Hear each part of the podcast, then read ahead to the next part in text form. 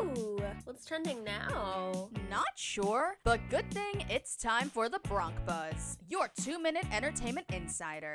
We're keeping you updated on all things pop culture music, celebrities, movies, you name it. Now, lights, camera, action. This is the Bronc Buzz, your daily dose of entertainment news and celebrity gossip. I'm your host, Emily Katt from Rider University. Kim Kardashian and Kanye West's divorce has been finalized after a seven year marriage. Kim and Kanye will share custody over their four kids. Leading up to the divorce, the couple has been living separately for a few months, and Kim Kardashian waited to file the papers to ensure that the decision was right for the kids. Kanye West saw this divorce coming, though, according to a news source. West says that he has an idea why the divorce happened, and here's what he thinks.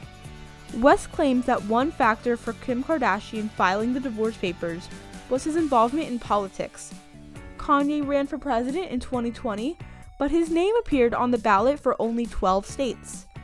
Kim was opposed to the presidential run from the beginning, and it was the final straw for their marriage. On Thursday, Dolly Parton asked legislators to remove a bill that proposed a statue of herself on Tennessee Capitol grounds. Parton is humbled by the gesture, but feels that is not appropriate at the moment. Gwyneth Paltrow reveals that she had COVID 19 early on during the pandemic and is still suffering from lingering effects of the virus. She says that she had some tests done that showed that she had high levels of inflammation in her body.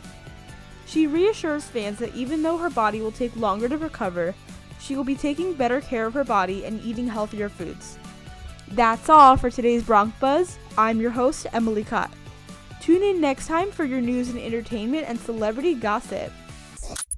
That's a wrap on this hour's Bronc Buzz, your two minute entertainment insider. Now you're all caught up. We'll see you next time, only on 1077 The Bronc Retro.